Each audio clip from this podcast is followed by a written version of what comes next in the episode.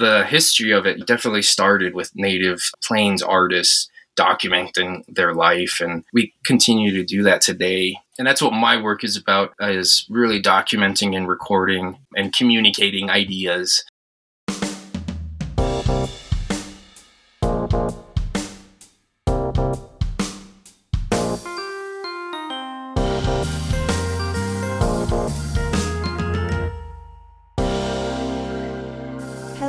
print friends, and welcome.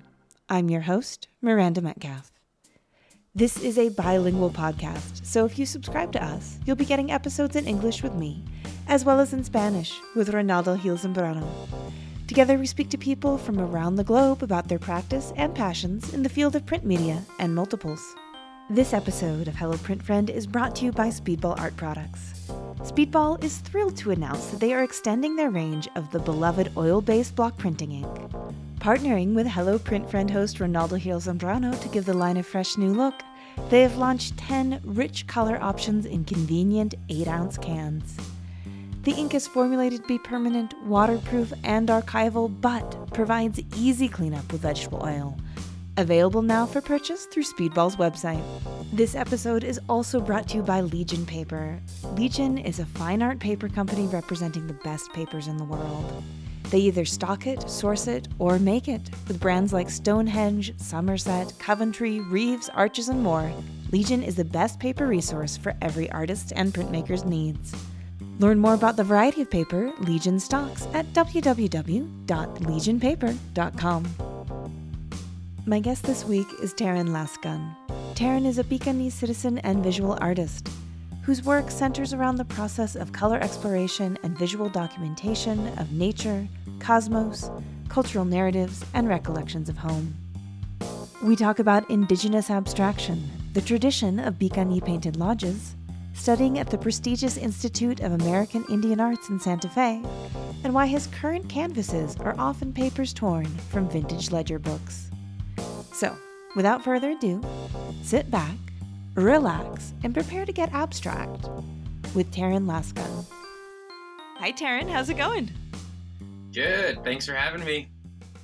Good, good. Thank you for joining me. I feel like there's a certain kind of funny irony in that we've been living and working and moving in the same geographical area, and we finally get to sit down long distance while I'm in Washington State. right. but I think that is just the nature of being busy art people. And so you, yeah. we just have to steal time where we can. So I'm very happy to connect with you and and and looking forward to talking with you and learning more about your work and and printmaking and all of that. So thanks for letting me borrow an hour of your Wednesday morning. Yes, totally. I'm excited to just be on the podcast and share some of my studio practice with everyone. Awesome. Well, before we get into my questions, would you let people know those classic Hello Print Friend questions who you are, where you are, what you do? Yeah, totally. Well, I'll start by introducing myself in Piikani. Uh, Oki Nixukoax, Nistu Anokok Sakwaina Mahka, Numach Tu Tu Picanese. Hello, everyone. My name is Terran Last Gun. I am a Piikani citizen, also known as the Blackfeet Nation of Montana. My Piikani name or Blackfoot name is Sakwe na Mahka, which means Last Gun. It was my great great grandfather Dick Kipp's Blackfoot name that was transferred to me. And he's he had other names as well that he went by, but this was one of them and that got transferred to me and there's various other family members who used the name as well last gun And so that little bit of family history on that. I'm originally from Browning, Montana. That's where I was born and raised. Pretty rural community in northwestern Montana. We sit right up against the Rocky Mountain front there, which we refer to as Mistaquiques or the backbone of the world. And we border Canada. My reservation borders Canada. And so we're kind of right up in this corner. We also border Glacier National Park, which was our mm. which is our traditional territory. and and yeah, so just that's a brief like the landscape and like where I'm geographically from, where my nation is located. And today, though, currently I live in Santa Fe, New Mexico. I've been here since 2011. I came down to attend the Institute of American Indian Arts, where I received my BFA in Museum Studies and AFA in Studio Arts in 2016. And I focused on, for my AFA in Studio Arts, I focused on printmaking and photography while attending IAIA. And what do I do? I I'm a visual artist. That's what I consider myself, Piikani visual artist, and I work in various mediums currently. You know, like I said, I start I focused in printmaking and photography. So those were my early on my early works are a lot of those mediums. But today, currently, I'm doing ledger drawings on antique ledger sheets and documents and records, and also paintings and murals are sort of the five besides photography and um, serigraphs. In terms of printmaking, the technique I was really drawn to is screen printing or serigraphs and creating fine art limited editions. Beautiful. So, kind of sticking around in that landscape of your childhood a little bit longer, what was the role of art in that time in your life? Yes. Well, my father, Terrence Guardipee Laskin, he's an artist. He's been an artist his whole life, my whole life. And so I definitely grew up around his work. He's a painter and also does ledger drawings. And so that's where I got some of my first ledger sheets from. And also for us Piikani people, we're part of the Blackfoot Confederacy or Six at the beat, and that includes four nations. And so it's my tribe, Piikani. Um, there's a Piikani in Canada, Alberta, and Kainai, or the Bloods, and Siksika or Blackfoot, as they're known as. But collectively, we're known as the Blackfoot Confederacy. And my nation, we're the only ones in Montana. Mm. But so we just to give a little context about that because we all share a common language. We all speak Blackfoot language. We all share the same origin story, creation story, just all these cultural stories, narratives that are tied to the landscape. We all share that and are connected to it collectively. And one thing that I've always been drawn to is our painted lodges. And so they, we lived in lodges or teepees, as a lot of people know them as, but I, I refer to them as lodges, and usually there'd be a a camp of 300 lodges, and 10 would be painted, and so they're very rare, very unique, and very powerful spiritual living places that are sort of that were painted, and so they can be broken up into three tiers. The bottom is the land, the middle is the helper, the authority, the animal, the weather element, different whatever that helper might be to that individual. And then the top is the sky world or the the cosmos. And so I've always been drawn to the top and bottom because the top is discs, these circles are polka dots, and that's what represents stars and sun and moon. And then the bottom has triangles, which is the mountains. It has mounds, which is hills, and then sometimes it's just flat for the plains. And so there's all these different sort of like a visual vocabulary that I've been able to learn about as I, have gotten older and pull from as from an artistic point of view. And so those I've seen growing up a lot, attending the especially Indian Days, North American Indian Days during the summer.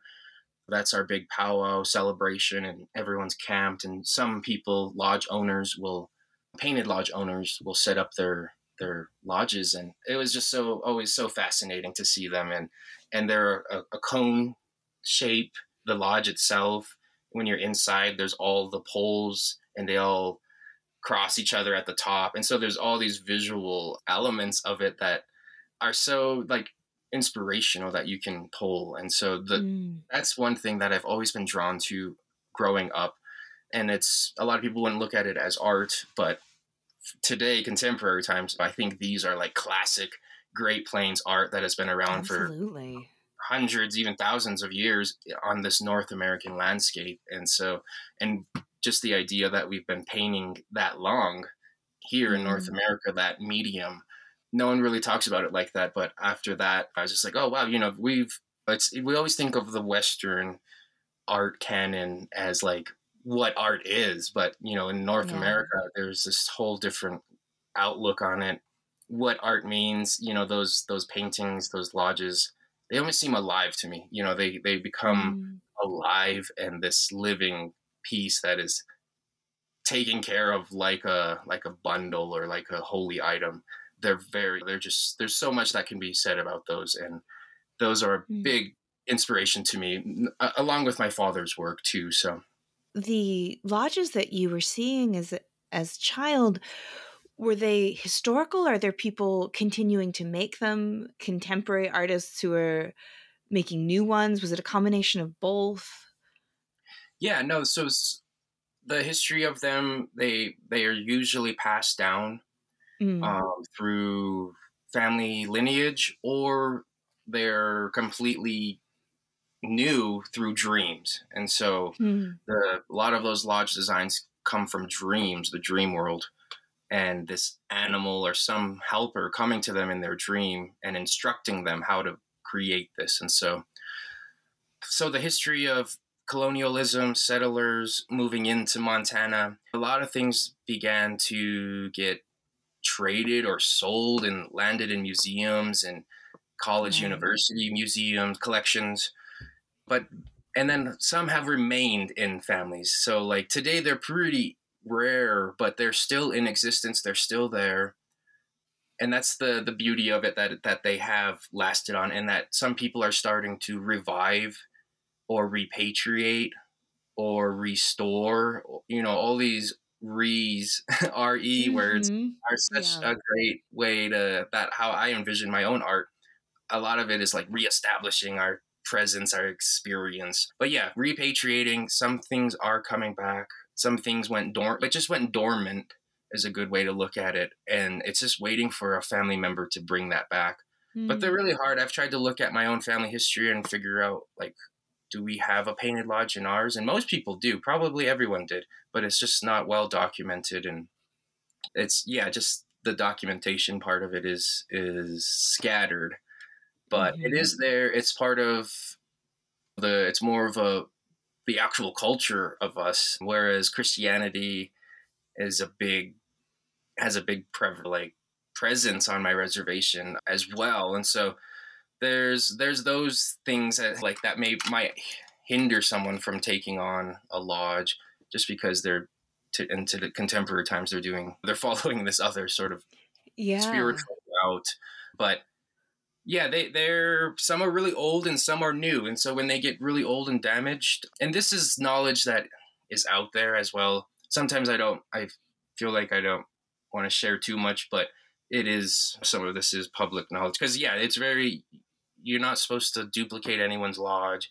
Mm. that would bring harm or that would just it's a taboo i guess in a sense. So you'd never copy someone and duplicate it and that stands today. I think it does happen though where people are like trying to figure out who has that lodge maybe within a family. And like i said this goes across the entire confederacy so it's just not us in montana. This is in alberta canada as well and making sure you're just well rounded with the entire confederacy is Mhm. good but yeah th- that's how they if they're ever worn out they can get repaired they can get Mhm. given back to the earth to the nature by either getting sunk in a lake or just left out on open plains but probably not so much that today the open plains thing because of yeah. theft and all that kind of stuff but yeah i always found that fascinating too how it could be worn out and then be restarted in a sense revived just like transferred from one canvas to the one hide to the next hide Mm. it's really Yeah, interesting about those lodges Yeah, beautiful.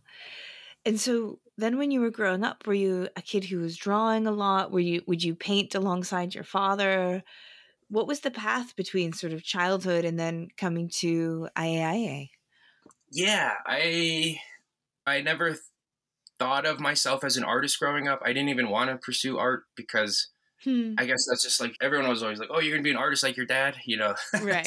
No i'm not i'm gonna do something else and it's funny that i came to IAIA to pursue museum studies but then sort of fell into studio arts and pursuing that. But growing up, I used to dance at powwows.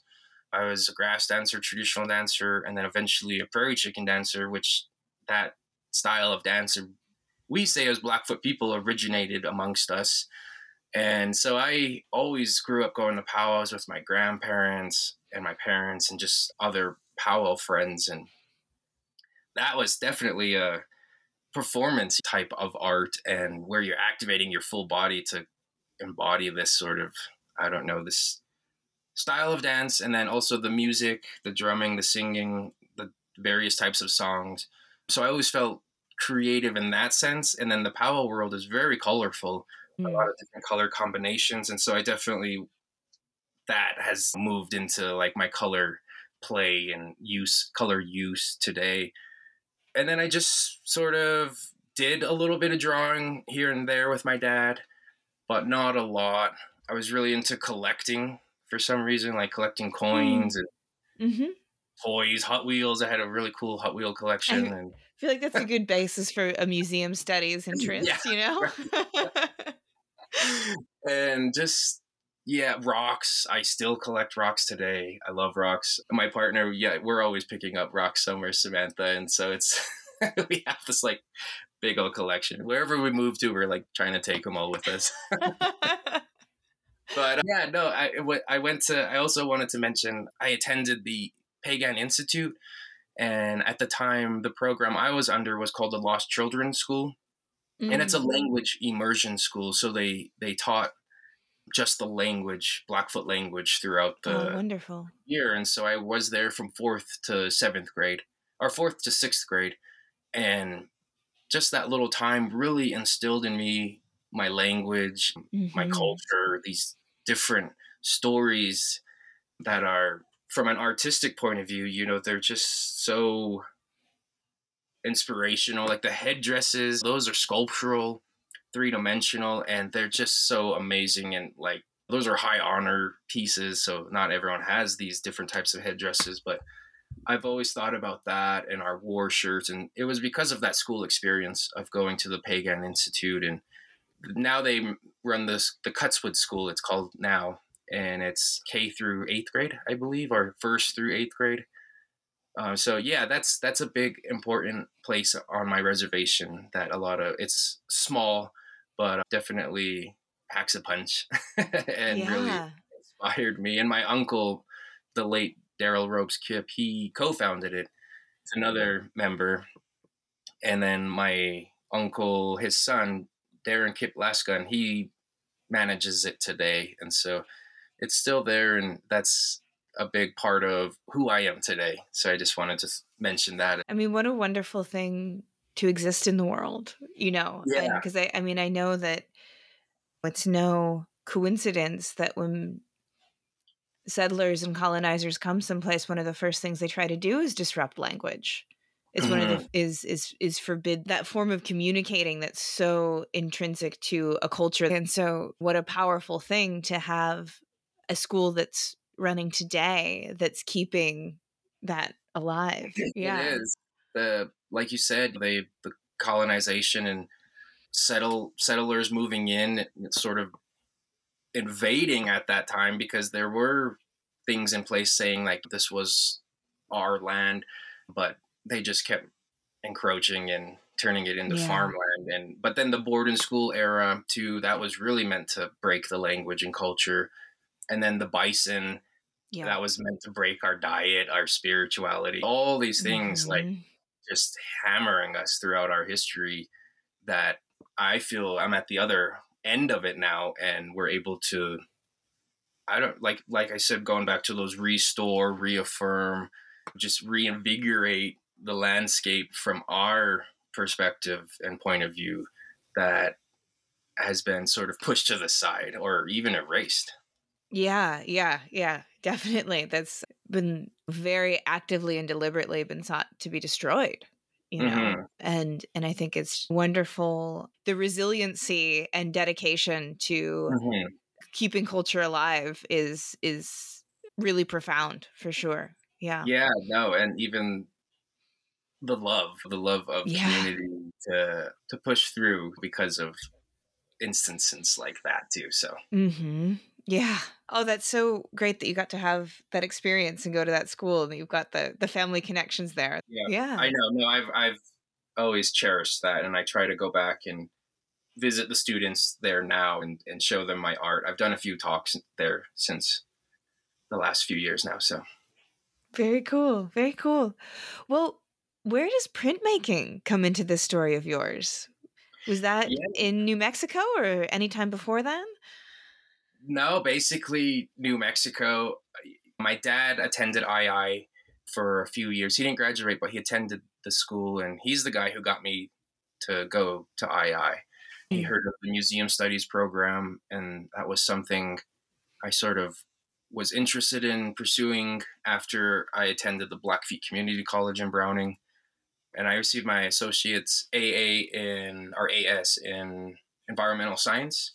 And so that's I kind of just yeah, I was jumping around like not figure trying to figure out what I want to do and I always been drawn to culture, history and and items. I, I took a trip to Mm. Canada and we got to see all these Blackfoot war shirts that were supposedly traded back in like the 1850s and were brought over to the Oxford University in England and they brought all five back over to the Blackfoot people in Canada. So my school at the Blackfeet Community College bussed all of us up there, like whoever wanted to go. And we got to go into the collections and we got to like wear gloves and touch the items. And then those war shirts were made out of hides and they have symbols and like a lot of discs in the chest part representing the sun and other representations.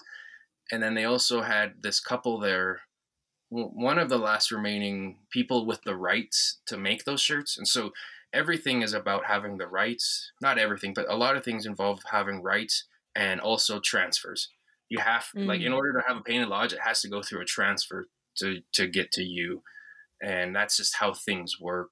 And so they had this older couple that made a a modern version of one of the shirts, just all white hide, and I got to try that on, and so it felt really crazy to have one of those original hide shirts from like the 1800s and even before that that's how it just was and so that was really a cool experience and that really got me like thinking wow museums are actually pretty cool we can Mm. connect with our cultural items and of course there's a darker history to museums of stealing and Yeah. just taking and inaccessibility to the the actual living cultures you know a lot of things that was being taught to university students about our culture didn't never made it to us until more contemporary times and that's what my uncle darrell robes kipp he was a huge researcher like super smart guy went to harvard and i just learned so much from him like growing up listening to him and really admire everything i've i've learned from him but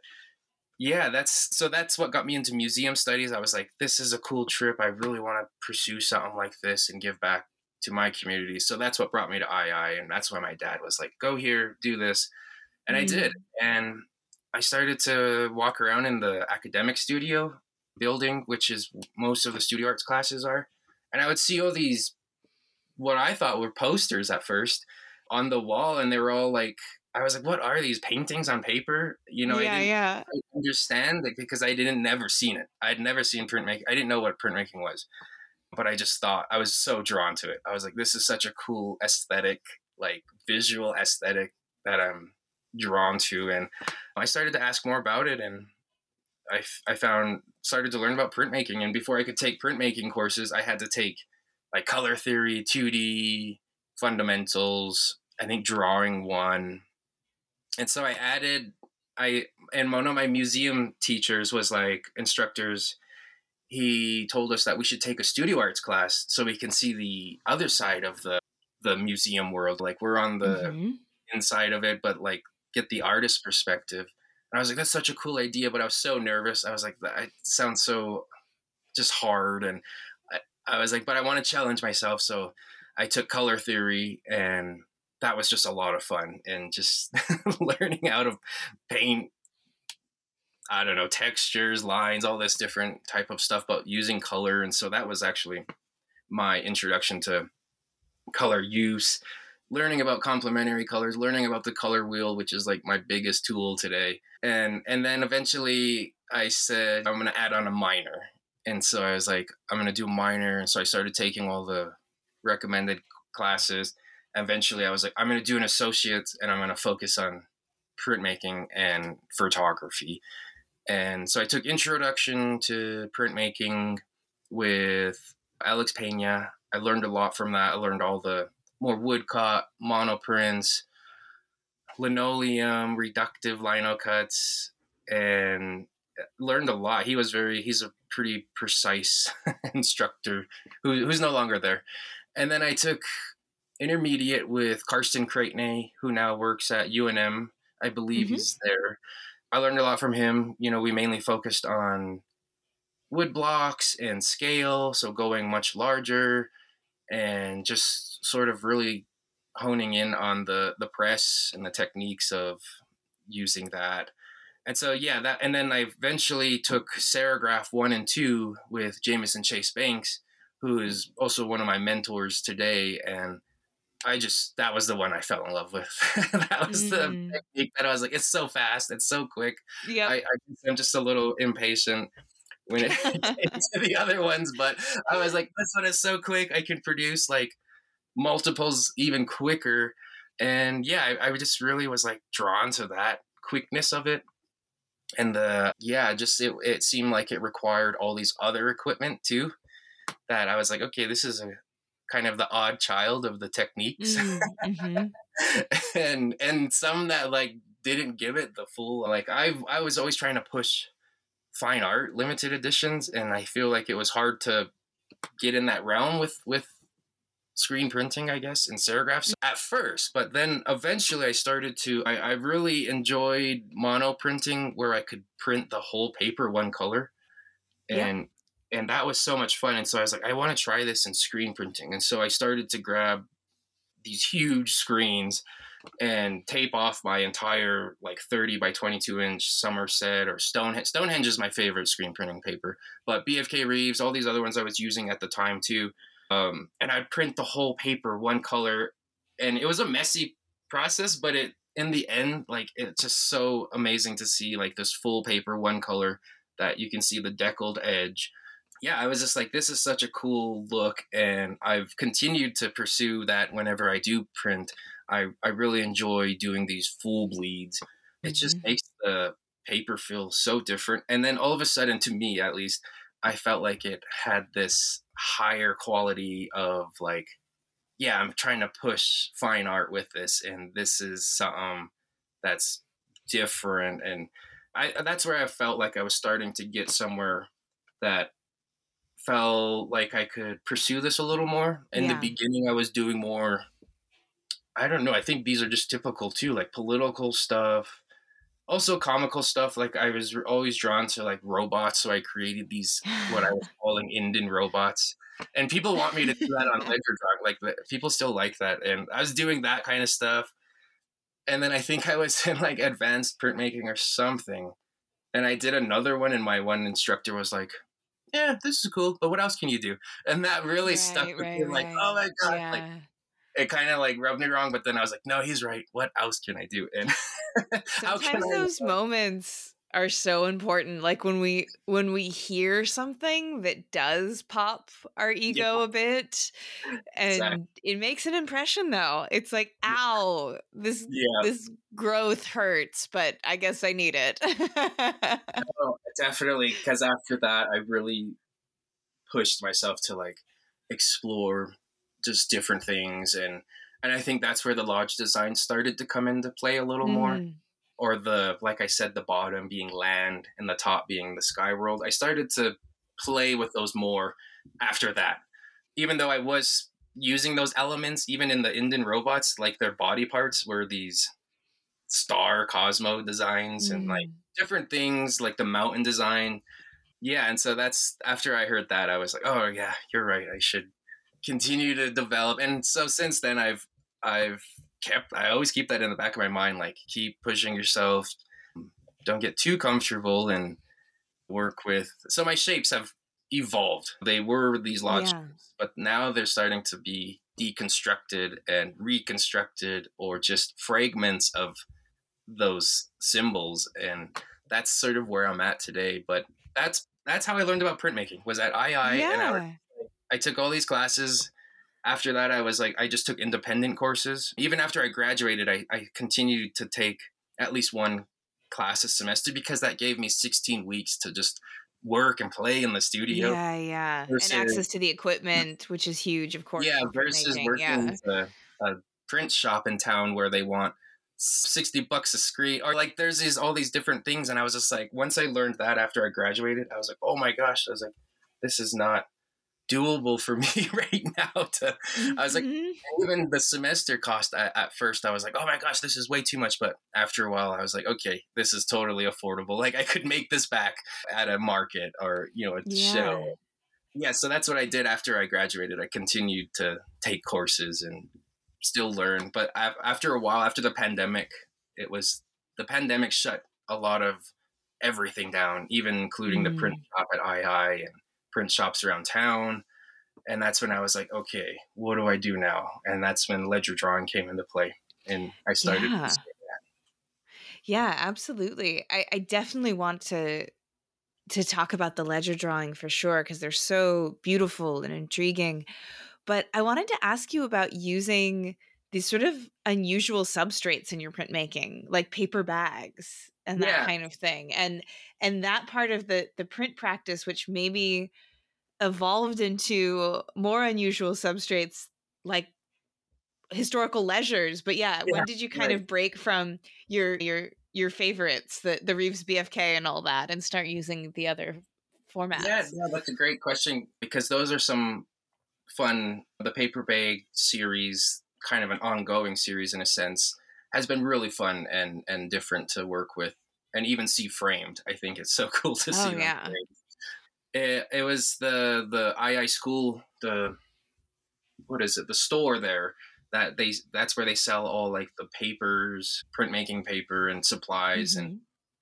the manager there at the time just wasn't using all these paper bags and he knew I was in printmaking and so he's the guy who suggested do you want these to try printing on and I was like oh that's such a cool idea yeah you know like sure I'll take all these and then and they're the exact same ones I still continue to use today they're just this U Hmm. line like 16 by 24 inches with a handle and so I I just ordered some after that. Actually, I ordered like a big box of them and continued to like just print different things. But that's what started it, and I just started printing on them. And uh, the brown paper really Mm. makes the colors pop.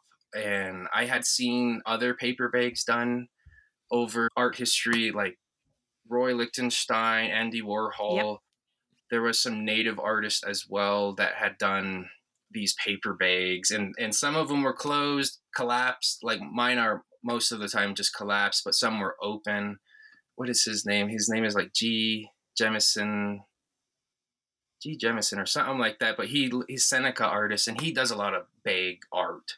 He's gotten his work into like the met and different collections such as those ones but yeah i was like this is part of art history and i want to take my have my take on it and and play around with this. I think the paper the color of it was really what intrigued me because that's when i started to use a little more kraft stonehenge the brown looking stonehenge paper i started to Mhm. experiment with that color and based on those paper bags but it was just i think i was thinking of in terms of my own his cultural background and even ledger drawing it's all about being resourceful and using what you Oh, have uh huh. on hand in the moment i guess you could say and that was especially what it was for me as a student you know not much money to get a lot of things Yeah.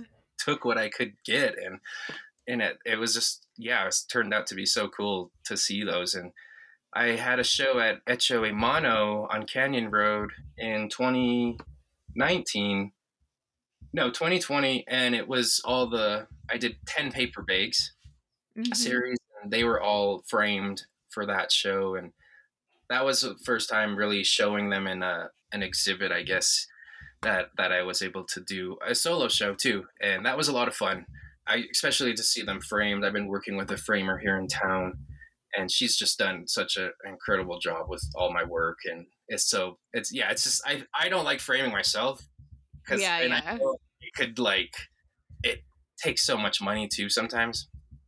But uh, I don't know. It just looks so much better when a professional does it.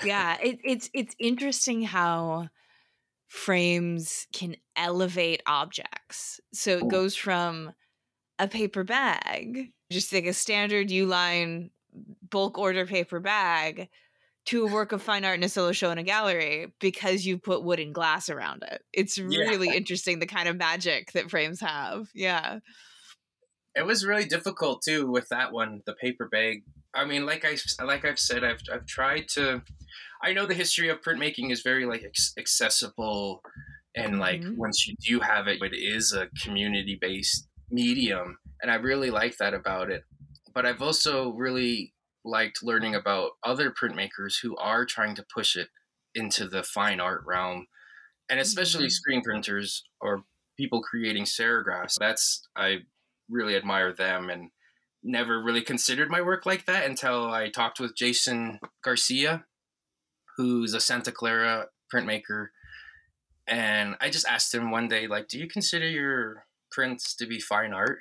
And he was like, well, yeah. I was like, and like, because I was still trying to figure out, like, is this can uh, can we like compete in those realms? Well, Um, particularly, I mean, I think it's a question for all printmakers, but screen printers do have it. I think a little, a little h- steeper of a hill to climb, maybe. And I think because people associate it with T-shirts and gig Yeah, posters yeah. and you know, kind of ephemeral or functional things, and for some reason, in the kind of traditional hierarchy of the art world, functional and fine can't be synonyms. They they're sort of Yeah. like the opposite ends of what we think about in visual culture. Yeah. Yeah, everyone was always trying to get me to do T-shirts too, and I was just like, no, it's just. But I did them. I did them for like clubs, movie things, student things, and then I did a few on my own. But it's just never been something I really want heavily wanted to pursue in within terms of printmaking. It was always just like using high quality paper. That was one thing my instructors kind of always pushed was like Right. these are the good ones to use and and then for screen printing i use water-based inks that's what i like to work with and i like to mix my own colors as well and yeah i think that's after asking jason about that i was like okay my work is fine art too Damn right. Yeah. by doing the full bleeds like taking this extra step and time and you know it's very process oriented like i think that sort of adds to that because i was like okay well yeah obviously printmakers they have are woodblock or even lithography. They're so time consuming and and so i was like well how? I think that's the only way i could compete against them is like putting more time into my work but some people think it looks so simple that there's not much time going into it but really there is like it's it's pretty wild. Oh, I, I feel like if if you have any sense of of color particularly you wouldn't think that looking at your work because it's it's so the colors you use are so sort of pitch perfect right? They're doing they're they're they're functioning and doing heavy lifting in their individual quality and then also in the way that they're interacting Mhm. and I think that I don't know. I think that if you know anything about color and art making and you encounter some of these serigraphs that that you make, you couldn't think that because you're like, this is not someone who's just popping colors out of a can and being like, oh yeah, purple and blue. There you go. It's art. Like, no, no, no, no, no. There's a lot more going on here. Yeah, there is, and that stems from a number of things. The lodges, a lot of colors used used on the lodges are the primary colors: yellow, blue, red, but also black, sometimes green. And then I've always been drawn to op art, pop art for those Mhm. color play, color schemes, messing with your eyes, optical illusion, like play. Minimalism has always been top one and then of course geometric abstraction because of the lodges you know we had our way of doing that as well and and there's there's this what I like to think about, I guess, is like indigenous abstraction or even indigenous Uh-huh. geometric abstraction. How that is there. There's a few readings I came across or writings about Australia and their indigenous artists and how they're talking about indigenous abstraction where it does look abstract, but yet they're like maps or they're a landscape or there's there's a star story. And I was like, that's exactly what we're doing over here too. You know, so I, I really Mhm. admired those writings I came across that talked about this idea of indigenous abstraction. And even in Canada, First Nation artists, they'll and curators, they'll talk about that a little more too. And and so I think of my work and also Blackfoot art or Piikani art sort of like that in the sense that yes, it is looks abstract, but there's so much meaning and layers to to a lot of that that work that I that I can see in my own work, like especially printmaking. There's so many layers to the work, you know, even when it the process itself from the full bleed to everything being layered on top. It's just one color on top of the other color is how I've worked in terms of screen printing and I think that's a little different too from other screen printers. My registration, I would use my clear mylar that what I would Mm. print on top of and then move it and then put the paper down and register move it and then print you know i it was a different way of printing that i learned that ii that i see that other people do a little different so i've always wanted to learn like the other ways of doing registration and stuff like that but my way and the way i work in terms of these big shapes and they're not really like it's okay if they fall a little to the right or to the left sometimes Right. and so this method I use with the clear mylar really helps and assists in, in that that process right there. At what point did this all sort of evolve into the ledger drawings? I know you said that the logistical constraints of the pandemic had an Mhm. influence on it, which is really understandable. But when did you start drawing on them and what kind of ledgers are they and where do you get them and all Yeah. that stuff? Yeah, no, Yeah. ledger drawing is so much fun. My dad does it, like I said, and he gave me some of my first antique ledger sheets. They're anywhere from like a a county record to a city record to a tax record to just a notebook and to cattle records, you know, these journals that were used personally to record their cattle and so those are different sheets I have. And like you said the like going back to what i said actually with the pandemic it really cut my access off to a lot of these print shops. Yeah. and i had shows coming up. I had a solo show at the IAIA museum of contemporary native art store they have a it's called the lloyd kiva new gallery and it's kind of a smaller Mhm. space in the store there and they typically give a students or mainly graduates shows there and that was my second show that they had given me and i just finished the Echo Mono paper bag series, but I didn't get to finish the other work Oh. that show, and it started to close down. And so I was like, "Oh no, I have to figure this out." And I was like, "Well, maybe it's time I use this ledger paper that I've been sitting with for a few years." I never wanted to draw on it because it's so like it feels so. It just feels like a historical record in a sense. Yeah, kind of precious. Yeah. Destroy it or anything. Yeah. I wanted to feel like I was really fully ready, my mindset ready to take this on. And yeah, the pandemic was like, okay, my show is in August. I was in the spring semester. That happened. And so I just was like, okay, let's let's figure this out. How can I do these ledger drawings? And so I took a lot of the ways of working in printmaking over to this ledger.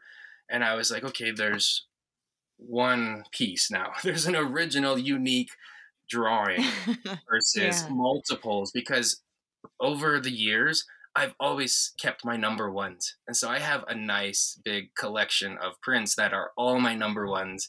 Mm. You know, I'm getting ready for a solo show right now, and a lot of those number ones are going to be in that. And we could talk about that later too. But the the just the ledger though, I was like, how can I do this? And so I, I really like working with versions. And so I'll pick a shape, and that's what I was doing in printmaking too. And then I'll work with it differently. I'll have a basic outline of a shape, and then I'll fill it in differently and then fill it in with colors differently. And so I work in the series anywhere from four to 14 sometimes of like image that kind of looks like each like each other. And I really like how that looks in terms of an exhibit presentation where they're all the same size frames. Yeah. I think that looks uh-huh. And that's what I try to go for within my own work. You know, I'm using white frames. I'm like, I'm really like trying. I'm always like telling people, please be careful touching those frames, because Yeah, yeah. This is a, a museum studies influence right there. Yeah. because I've gotten stuff back where it's like a fingerprint, and I'm like, ah, god dang it. Mhm. uh, so that that's how I work. I, I pick a sheet of paper and then I'll pick like 10 of those sheets of that same size or however many number I want to work with. Lately, I've been working in threes based on Instagram because I like to post in threes. So I've been Oh, creating nice. work Uh-huh. in like three, six, nine, or 12 or 15. So, and that's like I said, based on that Instagram. I like to post in threes. And so I lately I've been working in that sort of number. And numbers are fun. I really love numbers. Like I have probably a number of numbers that are my favorite. but the the ledger in terms of ledger drawing history, the it started in like the 1850s, late 1800s and from what my father has told me and from what I've read cuz it is documented too, they were they were incarcerated plains artists Mm. incarcerated plains warriors who for most and this is for most plains tribes personally and for our region we documented our success our achievements our coup stories on hides even on our lodges. There's some lodges that are considered war lodges and they'll have like a story like a it looks Oh, like wow. pictographs or petroglyphs but these sort of like glyph like figures telling a story. And when these people were incarcerated they were just given like random ant- ledger paper at the time it wasn't really antique but it was ledger paper at their time and they would just record these different histories anywhere from ceremony to courtship Mm. to just everyday life activities to eventually war us military like a lot of all of a sudden i guess americans and, and included in that mainly through army the army and war and stuff like that and then eventually but it kind of moved into well it died out there for a while and then it moved into what it is today where like my father he really focuses on cultural figures warrior figures these historical figures that are part of our culture and our history and and I really enjoyed that history of documenting because I felt like I was doing that in printmaking. I was documenting these stories, these experiences, these recollections of home, um, and I just carried that on into these other mediums that I worked with, and and ledger drawing I felt like just was so fitting for that reason, and so it's a it's definitely a, a, a native sort of art movement. I guess you could look at it like Mhm. that. It Yeah. started, but today I see Western, non-native Western artists trying to do that now too. But the history of it definitely started with native plains artists documenting their life, and we continue to do that today. And that's what my work is about: is really documenting and recording and communicating ideas that I'm interested in expressing artistically. I'd love it if you could speak to the titles of some of the ledger drawings too, because some of them are just untitled, and Yeah. some of them are these really poetic turns of phrase, like a impressive journey ahead, or when the time is right, and and so nearing completion. I mean, they they have these really powerful sort of narrative slices, is what they feel like, and so how do you when you're working with geometric abstraction how do you know what something's supposed to be called and and do you see the title as a way that's supposed to inform the viewer or is it more kind of like a companion to the Yeah. piece rather than like a didactic to the piece it's definitely another layer and really Mhm. gives the viewer insight into what I'm thinking about that particular work. A lot of my titles will come after it's created, and so it's really the color that that helps the title, the way it feels. All of these titles are based on feelings and emotions and even other people's experiences, like my father's experience. He's really moved up in our culture, our way of life, our societies. So I really admire my dad for that. And some of those, what he's doing right now, influences my titles.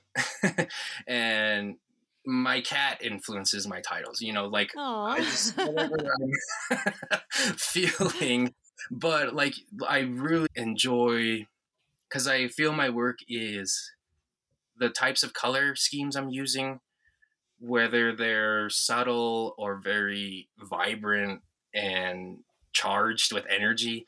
I really like to use those those feelings in the title because that's what I'm I'm trying to go for. I'm trying to create mm. visual energy. I often think about insects and birds and how they're attracted or not attracted to certain colors and and how like they're so drawn in and so i think as humans we can have that sort of similar experience where we see something in particular art and are just like so drawn into it you know it just captivates us and so i, I i'm trying to do that through color and shape and mm.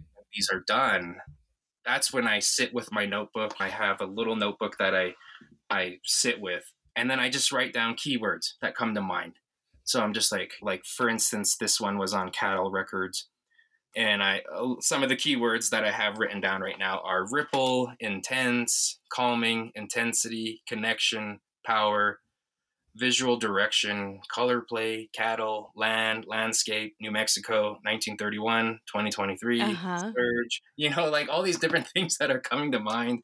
And then I I start to pull those keywords to create the final title.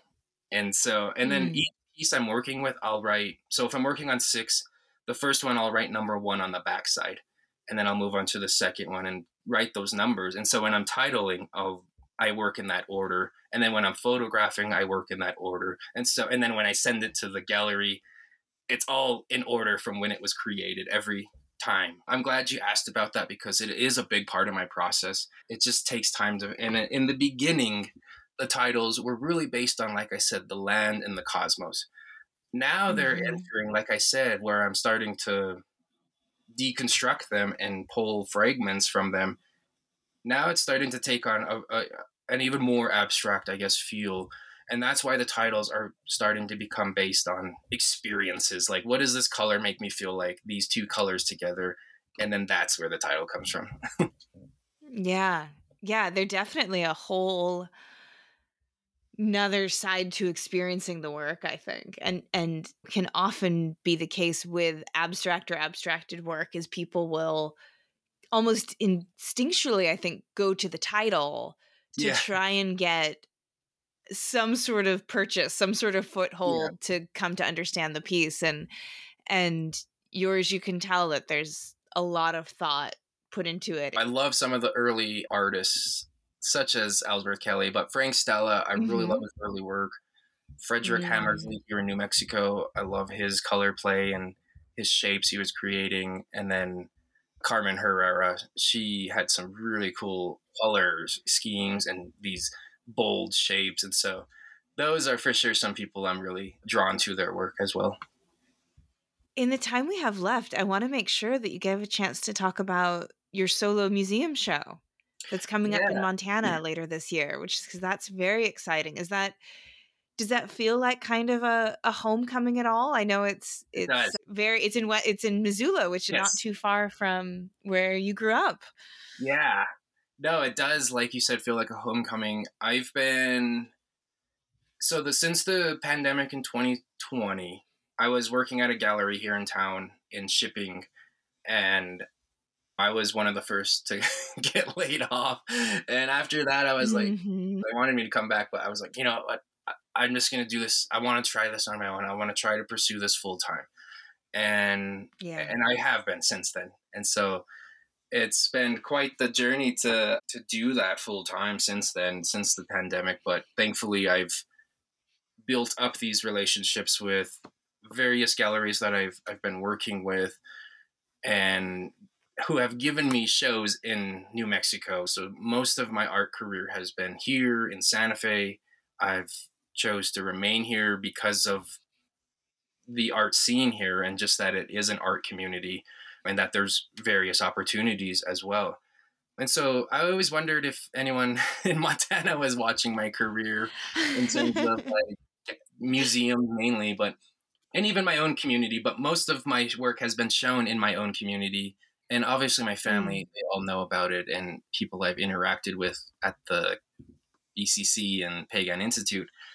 But yeah, no, they the MAM they reached out to me, the curator there, and they had been watching my work for a bit. I think they first seen it at Hecho a Mano too. Most people have seen my work at Hecho a Mano, and now I'm at Echo Gallery, mm-hmm. his second location. Yeah. But yeah, that's that's I'm so excited for the show. It's 30 works. It's a freaking large show and mm-hmm. and like I mm-hmm. said I I save my number ones and so there's going to be four of my large serigraphs that I did these square doorway type works almost. They're so cool. They're full bleeds, 22 by 22 inches. I just picked them up from the framer last week. Oh, cool. And those are, so I have to ship those out. And then I'm picking up six more ledger drawings that I just finished at the framer this week too. And those are going to be shipped out. But yeah, these are, and then I'm having nine of the paper bags in the show. They're being framed in Missoula right now. But it's it's a mix. It's the past four years of work. Mm-hmm. A lot of serigraphs, like the, the nine paper bags. These four ones, the four. I have two other large serigraphs come going there, and then I have ledger drawings. And so Gallery Hózhó, who I work with in Albuquerque, I'm having eight of my works sent out from there, and then Echo Gallery, they're sending out a large serigraph I did and a large diptych ledger I did that actually won first place last year at the Santa Fe Indian Market, and it also got oh, best oh, nice. of Division A. yeah. and so yeah, I'm really happy. And actually, the show is titled after that diptych ledger drawing, which is called Future Cosmic Energy. And so my show in Missoula is called mm. Future Cosmic Energy, and it's just this idea of like a lot of my work all draws from the past like i like to think 10,000 plus years and so i'm always i'm always trying to think of like well what does that next 10,000 plus years look like for not only any but just humanity human life in general and and so that title was sort of based on that idea of looking at a timeline that is really expansive thousands of years and so i created this diptych yeah. window i like to think of it as a window that just allows you to sort of get lost in your thought. And I think most of my work, I'm hoping that people can just stare and you know see what comes to mind. I guess because I think it's really interesting to hear what comes to mind for people. Even my partner Samantha, like it's interesting to hear what she what it makes her think of and. so yeah, the Missoula show is going to be good. Yeah, and I think that that's a grand tradition in abstraction is contemplation. Yeah. When you great. look at the work because it's something that's figurative. It's I don't know if you could even make something that's figurative that's not narrative. You know, like you mm-hmm. look at it and you're like, okay, that's a dog, that's a plant, and there there's some dynamic between them. Like you start to bring a very left brain experience, I think, really early on. Yeah. But with abstracted work, it's it does invite more, I think, of a subjective response because you're not sort of being told, you don't get the sense that there is an objective truth to it. And yeah. so that, of course, invites contemplation. Yeah. So yeah, I think that's yeah. that's oh that's that's super exciting. What yeah. are the dates for that exhibition? the dates are April 18th through August 12th and Great. so that'll be up for a good a good amount, a few months there. And the artist reception is May fifth, and so we're flying up for that, and then I'm doing an artist talk the following morning. Beautiful. Yeah. Well, we're actually like out of time. I yeah. can't believe it. I had so many more questions, but this has just been such a fun and wonderful conversation. So yeah, um, do a redo. I just volume two. Yeah. I would love to have you back on. We can maybe do a, a reflection after the museum exhibition. Let us know how it went and, Right, and you know what's in the future and all of that. That'd be beautiful. And in the meantime, where can people find you and follow you and and Yeah. uh, see your work? Yeah. Well, they definitely can find me on social media, Facebook and Instagram. Both of them are at Terran Last Gun. And then my website is just terranlastgun.com. Those are easy access on your phone if you wanted to look look me up quickly. But also I like like I mentioned, I do work with Gallery Hózhó in Albuquerque, New Mexico, and Echo Gallery here in Santa Fe. And then I also work with K Art Gallery in Buffalo, New York. And I, you know, the I guess the one that I've just slowly been working with that I've been doing group shows with and they carry some of my new work is the McClain Gallery, and they're based in Houston. And so Okay. those are sort of the four people I work with at the moment. And that's a whole like that's a whole nother conversation is gallery artists and how many you take on. know. Absolutely. Yeah. And that balance between like wanting to get your work out there, but then like every gallery is demanding work. And then if you're very exacting with your work, like you are, how do you balance that? That's, we can all do that in volume two. Yeah. yeah, no, that's a whole nother can of worms for sure.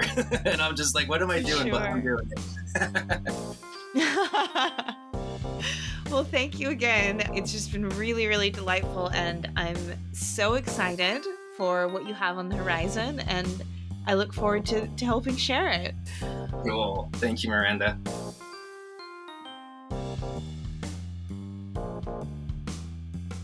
If you like today's episode, we have a Patreon where you can help us keep the lights on and get bonus content, like Shop Talk Shorts, where our editor Timothy Pauschak digs deep on materials, processes, and techniques with past guests. Also, if monetary support isn't in the cards right now, you can leave a review for us on your podcast listening app of choice or buy something from one of our sponsors and tell them Hello Print Friend sent you. But as always, the very, very best thing you can do to support this podcast is by listening and sharing with your fellow print friends around the world. And that's our show for this week. Join me again next week. My guest will be Joshua Orsburn, an artist and collaborative printer working in Santa Fe. We talk about formative experiences in his childhood, working at the iconic Landfall Editions shortly after attending Tamarind, how we use art to process trauma, and how we make trauma informed art with thoughtful and responsible methods. You won't want to miss it. This episode, like all episodes, was written and produced by me, Miranda Metcalf, with editing by Timothy Pauschak and music by Joshua Weber. I'll see you next week.